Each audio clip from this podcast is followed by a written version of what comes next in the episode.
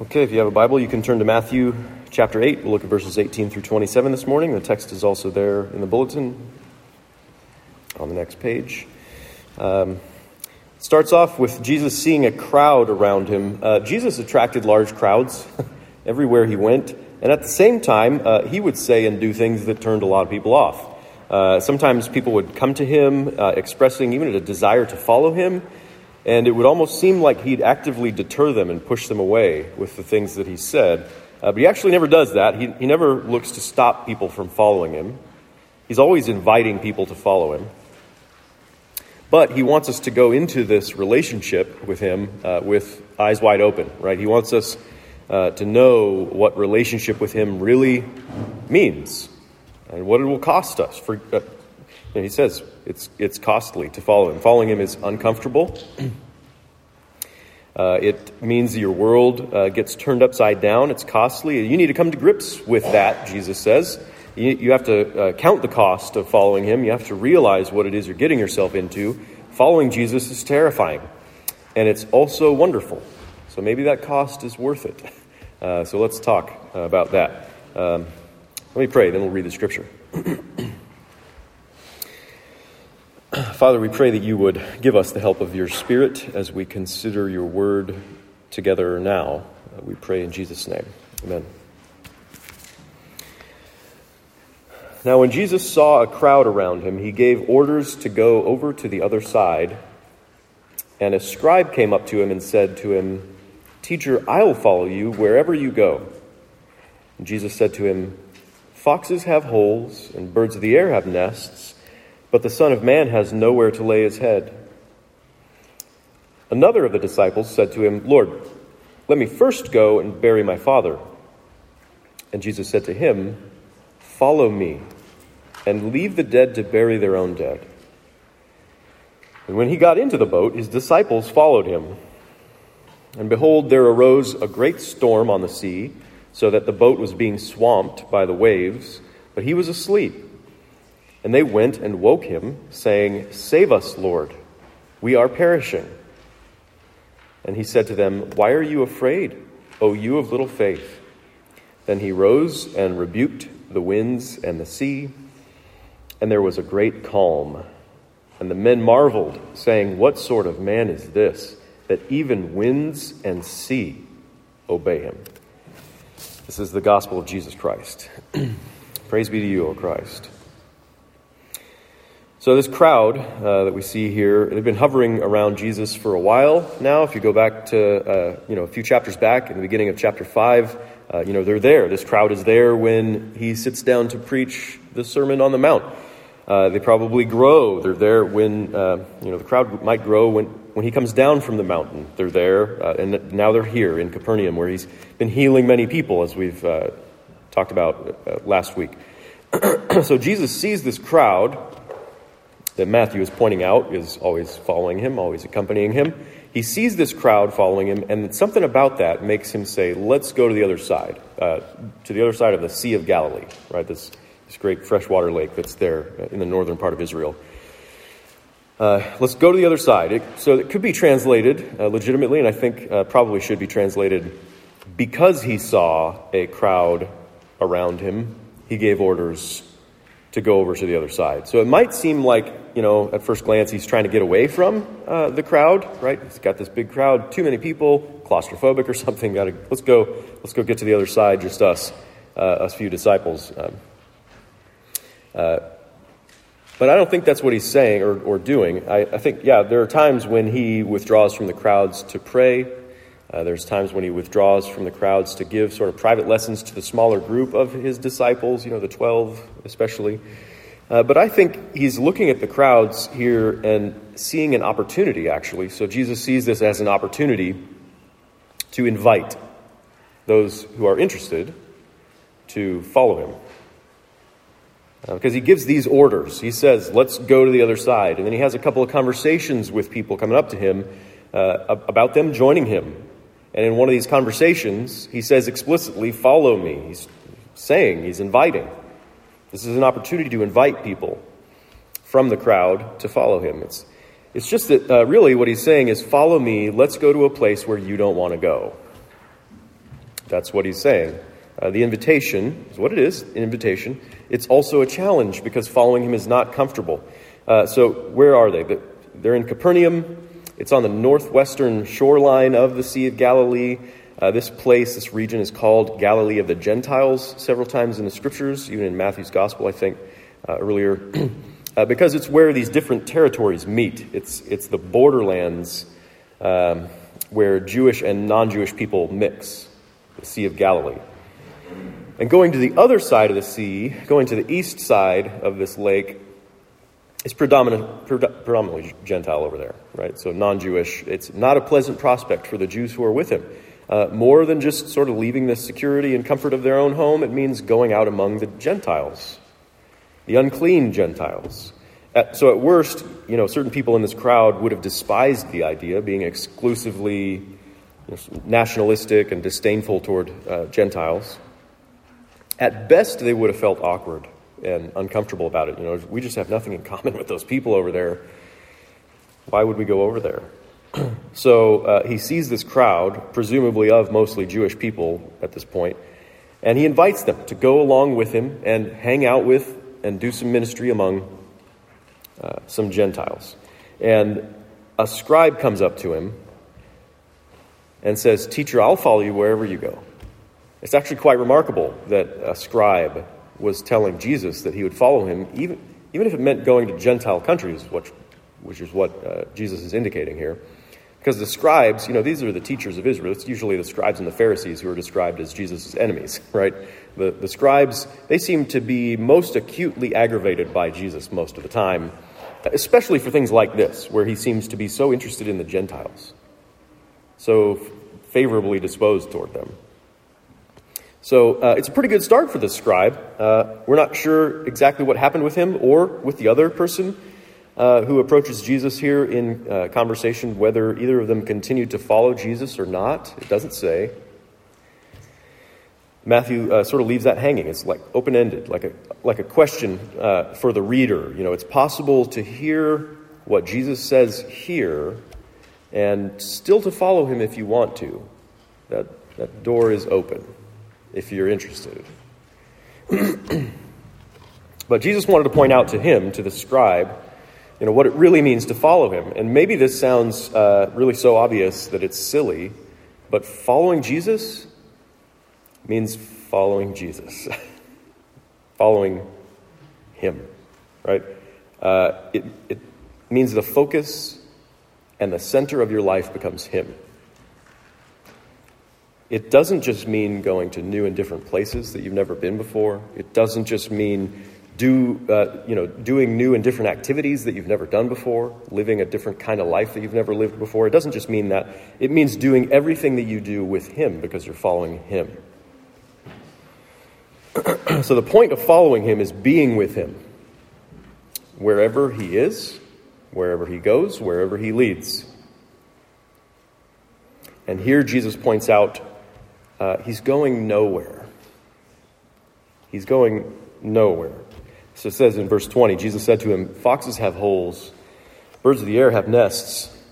The Son of Man has nowhere to lay his head. He doesn't even have the security and comfort of a home in this world.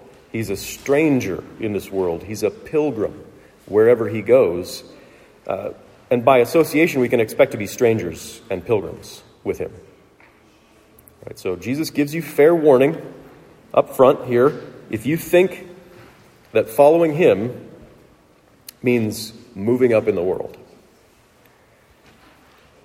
he'll disabuse you of that notion very quickly.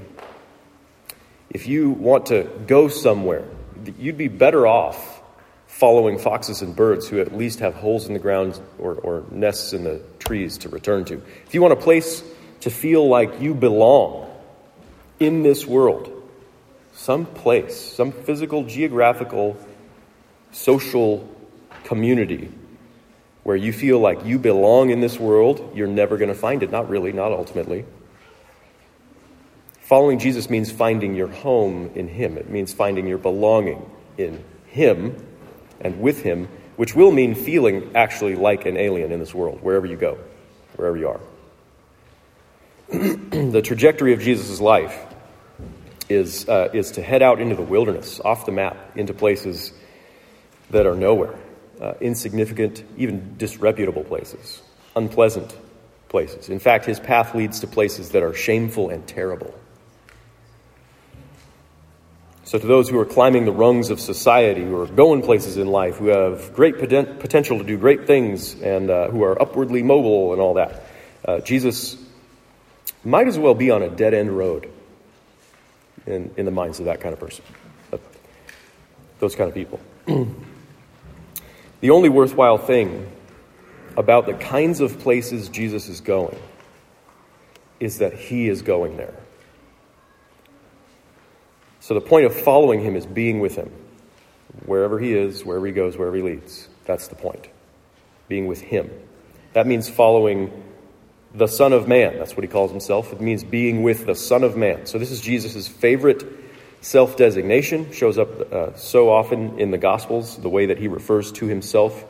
Um, and, uh, and this is the first time that he uses it in Matthew's Gospel, first time you see that title. It's a title uh, that he applies to himself, the Son of Man.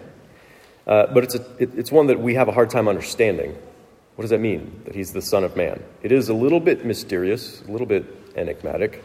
Uh, on a basic level, it's quite mundane. It, I mean, the Son of Man, it just basically means a human being, right? That's, uh, that's literally what a Son of Man, or a Son of a human, is a human. And, uh, and so Jesus is the human being. And there's something intriguing and significant just about the mundaneness of that. Just that he calls himself basically, I'm the human being. I'm the Son of Man. Because there are so many prophecies in the Old Testament where God is exalting that Son of Man, where he is honoring and glorifying the Son of Man. So, one of the main ones uh, is from our Old Testament reading that Rob read.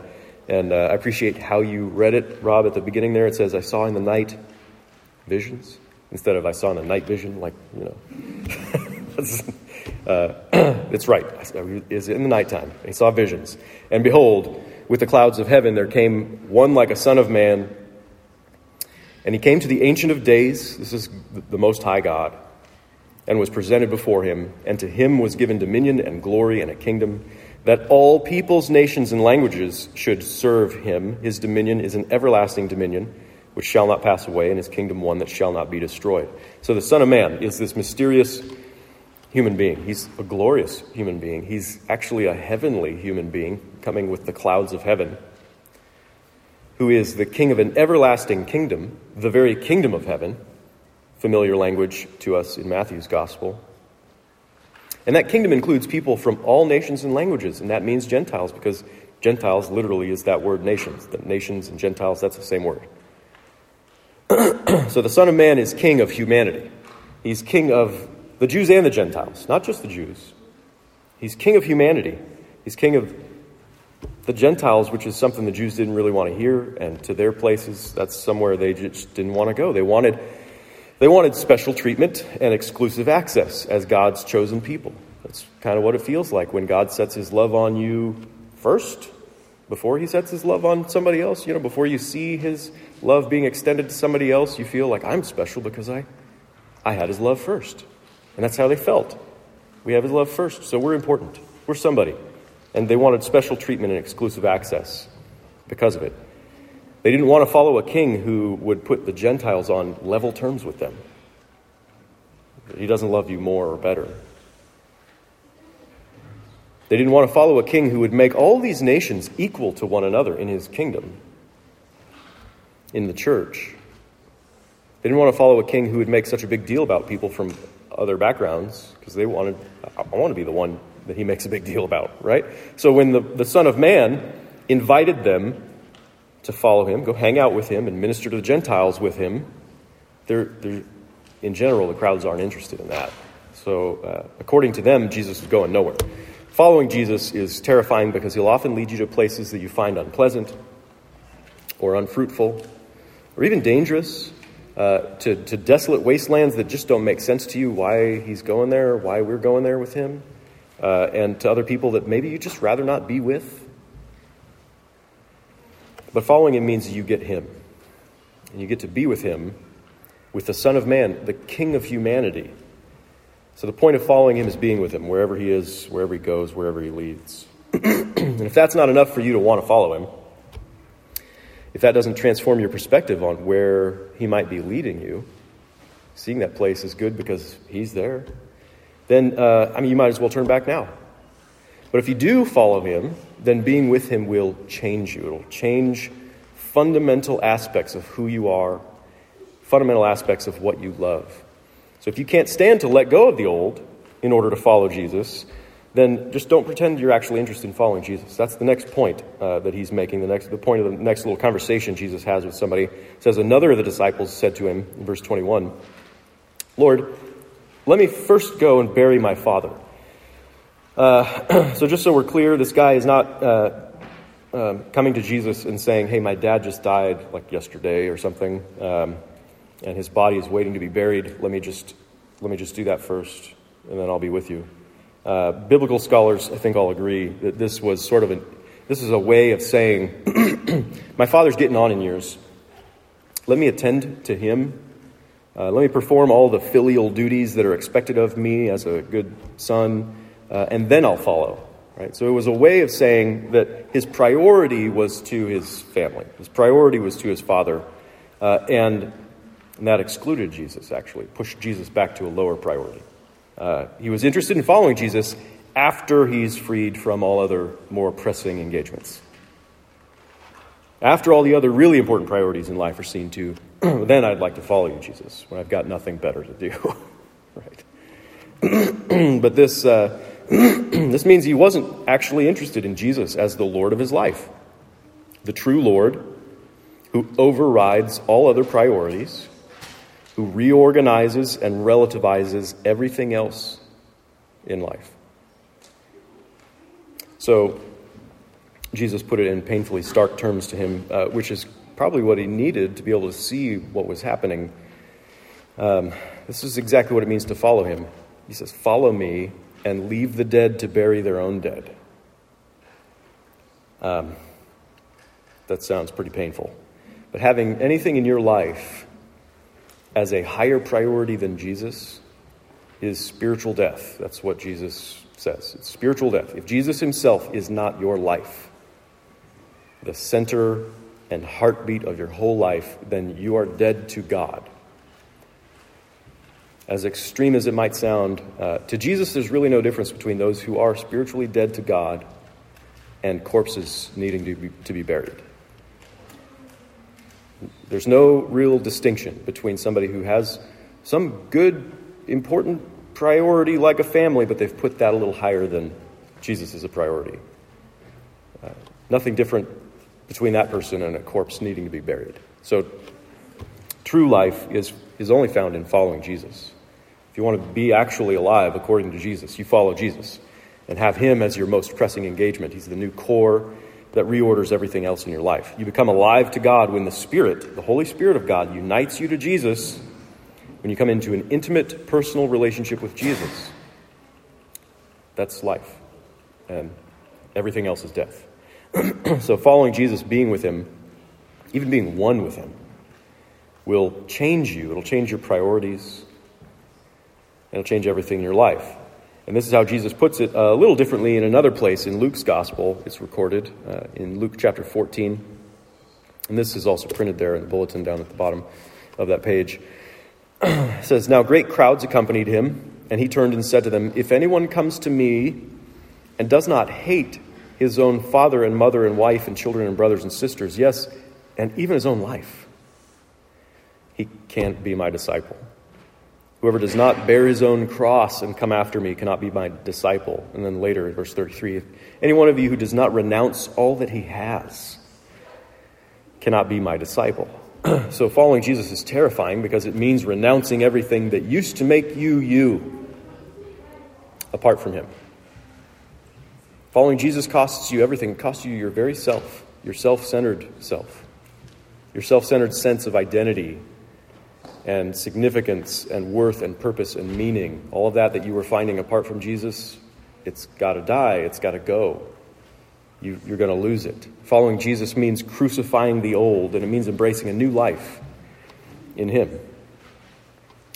Following Jesus means that He has your attention, He has your allegiance, He has your heart in a way that makes even your good love for your family members. That's a good thing. But it makes even your good love for your family members look like hatred in comparison, really. It won't be hatred, it'll be good love. But it'll look, in comparison to uh, your love for Christ, it'll look like hatred. So following Jesus means that being, it means being with Him wherever He is, wherever He goes, wherever He leads. That's now the most important thing in your life. Being with Him. And in the context of our passage in Matthew, being alive to Jesus, following Jesus, desiring to be with him where he is, means joining him in his ministry to the nations, to people who are different from us. That's what his disciples are doing. When they get into the boat with him, they're responding to his call to join him, come be with me, as we go hang out with these other people, with the Gentiles, right? Uh, the Son of Man King of humanity, is on this mission of advancing his international kingdom. And there's a lot of details in this uh, second paragraph that we're going to look at that remind us of the story of Jonah, which we looked at um, last summer. So, Jesus is the true Jonah. He's sent to the pagans in the east to preach the gospel. All right, so, you remember the story of Jonah. He's the self righteous, nationalistic prophet who heard God's call to go east to Nineveh but he refused, and he tried to run from God, and he fled in the opposite direction. He boarded a ship to flee from the presence of the Lord and go west instead of east, and God sent a great windstorm. He sent a great windstorm to stop Jonah and turn him around, and Jonah was asleep in the boat because he couldn't stand to be awake. He couldn't stand to be aware of his own rebellion against God. But the sailors woke him up and asked him if he could do anything to help, right? They petitioned him to do something about their situation. So Jonah confessed his sin and told them, you know, throw me overboard and God will save you. And then God stopped the storm and he spared the lives of all the sailors and they feared God and they praised God and they marveled. Right? Lots of details that are similar to our paragraph there. So when Jesus got into the boat, his disciples followed him. Jesus didn't get in the boat to run away from God like Jonah but to go where God the Father wanted him to preach the gospel to the Gentiles in the east. And behold, there arose a great storm on the sea, so that the boat was being swamped by the waves. But he was asleep. Not asleep because he couldn't stand the brokenness of his relationship with God, like Jonah, but asleep because he was perfectly content with his relationship with the Father. Perfectly happy to do his Father's will, wherever that took him. And they, the disciples, went and woke him, saying, Save us, Lord, we're perishing. And he said to them, Why are you afraid, O, o you of little faith? Then he rose and rebuked the winds and the sea, and there was a great calm. And the men marveled, saying, What sort of man is this, that even winds and sea obey him? So Jesus wasn't at the mercy of the storm, uh, like Jonah. He was the master of the storm. Who is this man? Who is this man? Psalm 89 asks the question O Lord God of hosts, who is mighty as you are, O Lord? With your faithfulness all around you, you rule the raging of the sea when its waves rise, you still them. So God's the one who does stuff like this. Who is this man? Following Jesus means following this one, the man who is our Lord and God whose mission takes him to places we'd rather not go, whose path is through the storm, yet whose very presence ultimately means salvation for us. Just being with him means salvation. Jesus calls the disciples uh, little faiths here uh, because they were more overwhelmed by the circumstances of the storm around them than they were by the sheer fact of being with Jesus. Just the simple reality of his presence is more world shattering than this storm. Salvation has already come to them because Jesus was already with them. Period. It's as simple as that. Remember, Matthew makes a big deal about who Jesus is. He calls him Emmanuel, God with us. God with us means salvation. God with us. To follow Jesus means believing his very presence with you, means salvation, whatever circumstances you're in wherever you are, wherever He goes, wherever He leads you. His presence means salvation. Jesus doesn't promise to stop every storm in your life. That's not the point of a passage like this. Like, oh, if you could tap into the right kind of faith that would move Jesus to, to still the, the winds and the waves and, and calm the storm in your life, um, that's not the promise that we get here. Uh, he promises to be God with you in the storms. That is salvation, for Him to be with you. It's terrifying because of where you might find yourself, but it's wonderful because of the fact that the Son of Man is there with you and He won't leave you or forsake you. Uh, there's some profound symbolism uh, here in this passage that helps connect it again to the context of Jesus inviting his disciples to follow him, in particular in his mission to the Gentiles.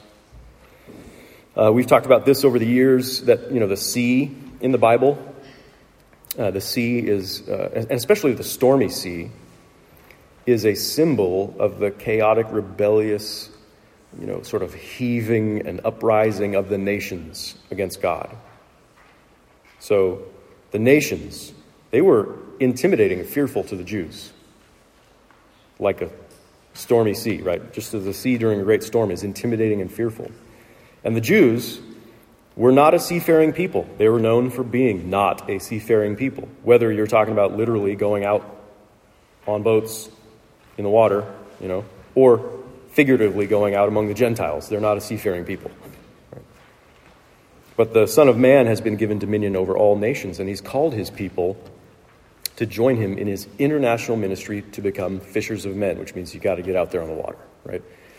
What we perceive among the nations to be a great tumult and defiance of his rule is something that just doesn't even disturb his rest.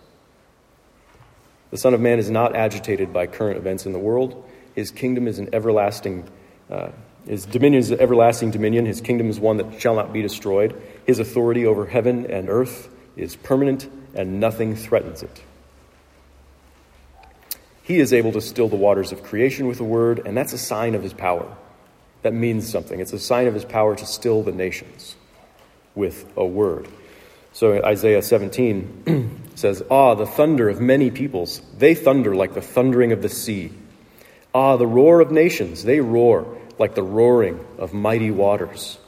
The nations roar like the roaring of many waters, but he will rebuke them, and they will flee far away. So Jesus' disciples were afraid of the storm. They're afraid of the circumstances they faced, uh, where they found themselves. They're afraid of what it was costing them to follow Jesus. They're afraid of where he was leading them. They're afraid of this whole mission he's invited them on, afraid of everything they're getting themselves into with Jesus. They didn't see the reality of who they were with, the reality of their relationship with the Son of Man as more overwhelming than where they were or where they were going. They were terrified by where they were. They were reluctant to go where he was leading them. But ultimately, the most important and wonderful thing was that Jesus was with them. Simple as that. Simple, obvious, basic fact. And the Son of Man had mercy on them in their weakness, and he delivered them. He delivered them in ways he's not promised to deliver us, like by stilling the seas and the storms of our life, right? But he's already saved them. He's already saved them by coming into the world, by coming to them, by calling them to himself, by sharing his life with them and spending time with them, simply being with them. He's already saved them. Before he even calmed the storm, storm he, Jesus already saved his disciples from a life apart from God because he's God with us. They could barely conceive of who this man was, uh, who was with him in the boat, uh, but they were starting to become overwhelmed with his glory. That's, that's the good news right there at the end about the disciples that they marveled and asked the question, What sort of man is this? You know, that's the life of a disciple. That's the life of a disciple, a follower of Jesus. That's what it means to come alive to God through faith in Jesus. The point of following him is being with him wherever he is, wherever he goes, wherever he leads, and coming to a deeper, more profound, more wondrous knowledge of just who this man is that is with us. Even just asking that question more every day who is this? Right? This isn't just some remote story about other people removed from us by thousands of years and thousands of miles. this same Jesus lives with us through his Spirit. He lives with you through his Spirit. You live with him. Following him might be terrifying uh, if all you can think about is the cost and the circumstances or where he's leading you. Jesus does want you to consider all of that, the reality of it. But, but all the more, consider the reality that following the Son of Man is wonderful for the sheer fact that the King of heaven and earth has invited you to be with him. Can you believe that? Amen. Let's pray. Lord Jesus, you've made known to us the true cost of following you. It's dying to self, dying to all of our worldly dreams uh, of greatness and comfort and belonging. You've also made known to us the true wonder of following you, simply being with you wherever you lead and belonging to you and you belonging to us. Have mercy on us in our weaknesses, in our fears, when we're overwhelmed with the circumstances of our lives, when we're in distress in the places that you lead us. Have mercy on us and comfort us with the knowledge of your presence. Help us to believe your presence. Give us the desire and the faith to follow you and to join you in your mission to live as strangers and pilgrims and aliens with you in this world. Being strangers and aliens and pilgrims is bearable if it means we're with you. Help us to trust that you're the, uh, the Lord, truly the Lord, not just of our little group here, but the Lord of all nations, the Lord of heaven and earth. Help us to find courage in the salvation that your relationship with us is. We pray in your name. Amen.